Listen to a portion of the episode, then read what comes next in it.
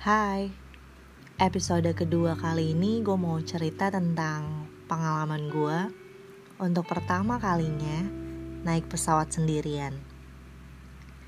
Tepatnya setelah kelulusan SMP, gue harus pindah ke Kalimantan. Buat gue saat itu, pindahan itu gak enak. Pindahan itu menyakitkan. Dan gak pernah sama sekali kelintas di pikiran gue untuk pindah ke Kalimantan.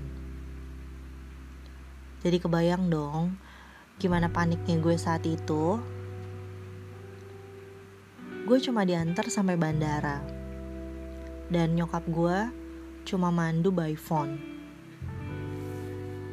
Check in, boarding pass, nunggu di ruang tunggu. Semua gue lakuin sendirian pesan nyokap saat itu sering-sering nanya ya, biar nggak bingung. Terus saat di ruang tunggu, coba deh ngobrol biar rileks. Dan jangan lupa dengerin pengumuman, siapa tahu aja delay. Oh iya, satu lagi. Jangan nahan pipis. Biasanya kan kalau nervous suka pengen beser. Ya ke toilet aja, jangan ditahan. Gitu kata nyokap. Gua kumpulin keberanian dan akhirnya gue ngobrol dengan satu tante yang baik dengan logat Melayunya. Dia cerita juga kalau akhir-akhir ini dia harus bolak-balik Jakarta Kalimantan karena suaminya tugas di Jakarta.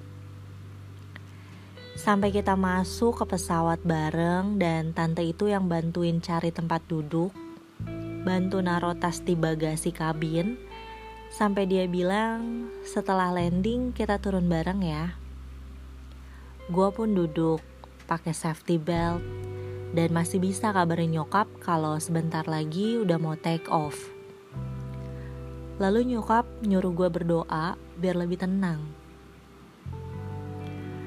Selama di pesawat yang gue rasain itu gak nyaman banget.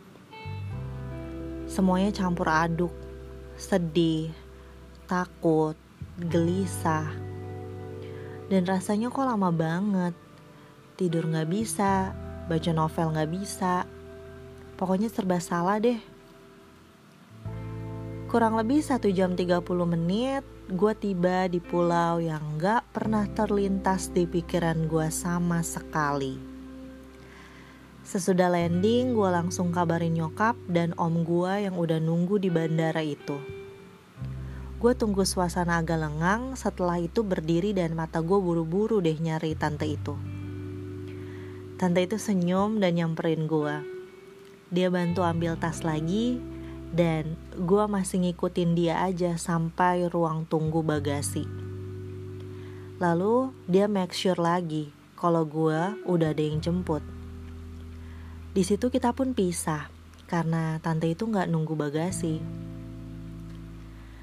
Dari pengalaman itu, gua nggak cuma belajar untuk mandiri, tapi belajar mengontrol segala rasa nggak enak yang gua alamin saat gua harus keluar dari zona nyaman.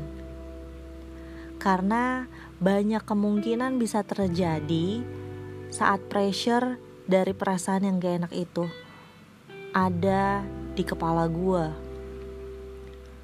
Tapi saat itu gue pilih untuk memberanikan diri dan bersedia untuk ditolong. Sampai di sini gue paham, ternyata semua yang ada di kepala kita, kalau hanya dipikirin aja dan ternyata kita gak mampu, itu bakal jadi bumerang buat kita sendiri.